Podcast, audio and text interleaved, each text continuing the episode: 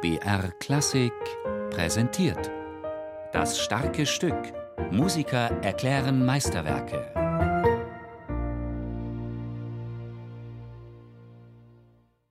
Das Präludium, das ist eigentlich ein Stück, das geht über drei Noten. Die ersten drei. Und dann ein kleines Läufchen, ein kleines Schuhlöffelchen. Da, die dann. Das gleiche, das erste drei, aber jetzt sind fünf.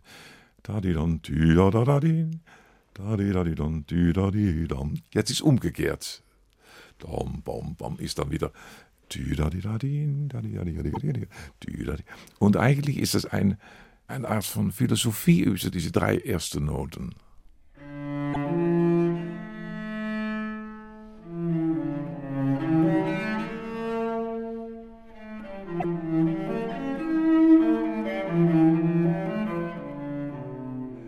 Da muss man so ein Stück nicht so spielen, dass es wie ein Wurst immer weitergeht, als ob das eine lange Linie ist. Dann Kontrapunkt ist nie eine lange Linie. Kontrapunkt, das ist immer wie Puppenspiel nicht. Man hat, jede Hand hat eine Puppe, so zwei, das ist Kontrapunkt. Aber man muss nicht das ist dumm. Gute Musik redet immer. Sagt der niederländische Barockcellist Anna Bilsma. Wie diese Musik redet, das muss der Interpret herausfinden und sich auf Spurensuche begeben. Wie sollen die Sechzehntel phrasiert und artikuliert werden, damit der Kontrapunkt hörbar wird? Die Phrasierungsbögen sind für Bilsma mit das Wichtigste bei der Interpretation der Cellosuiten. Da das Autograph zu den Cellosuiten von Bach verschollen ist, orientiert sich der Cellist vor allem an den Phrasierungen der Partiten, die Bach für Solo-Geige komponiert hat und die als Schwesterwerk der Cellosuiten gelten. Die zweite Quelle, an der Bilsma sich orientiert, ist die Abschrift, die Bachs Frau Anna Magdalena von den Cellosuiten gemacht hat. Man soll nicht so viel tun, einfach zuhören und mehr davon oder etwas anderes oder Unterschied machen oder wenn man singt, da di di, dann muss man atmen, da di dann, tü da di da di. Wenn man so ein Stück spricht, dann kommt man immer gut aus. Tu da di, di da dann, tü da da di. Di di dann, tü da di da di, da di da di dann, tü da di da dann.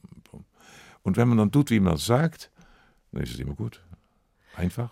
Aber wenn man singt, dü, dü, dü, dü, langweilig. Durch seine intensive Beschäftigung mit den Cellosuiten von Bach kommt Anna Bilsma zu der These, Bach komponierte nur ein Minimum an Noten, die Musik wird eigentlich erst mit Hilfe des Gedächtnisses vom Zuhörer vervollständigt. Anscheinend macht der gute Zuhörer in die ersten Takte ein Orgelpunkt auf D. Das ist das D noch immer drin, vier Takte lang. Und das Cis, das ist am zweiten Takt am ersten Ton, das ist dann eigentlich ein Dissonanz.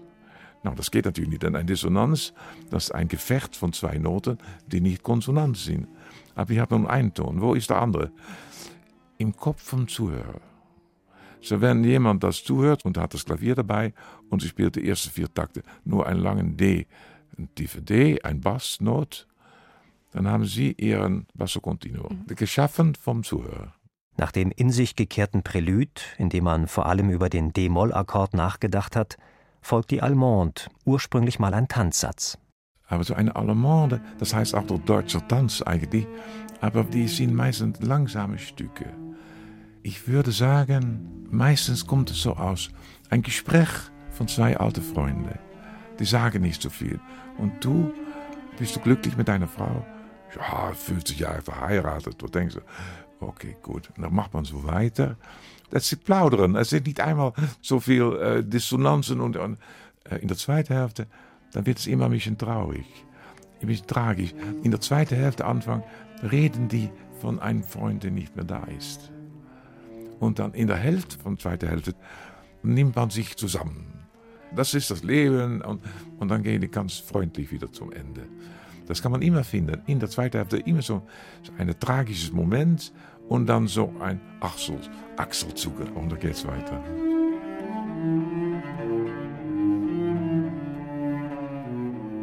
Nach dieser ruhig vor sich hinfließenden Allemande kommt die Courante. In der D-Moll-Cellosuite von Bach ist es eine schnelle Courante, Und auch hier legt Bilsma größten Wert auf die Phrasierung, denn im zweiten Teil der Courante verstärkt der große Bogen über mehrere Sechzehntel die unerwartete, plötzlich eintretende Modulation. Diese schnelle Courante steht ebenso im Dreiertakt wie die ihr nachfolgende Sarabande. Für Bilsma ist es wichtig, in den Dreiertakten eine Hierarchie der schweren und leichten Schläge festzulegen. Bei der Sarabande sind die ersten beiden Schläge gleich schwer, der zweite kommt jedoch etwas früher.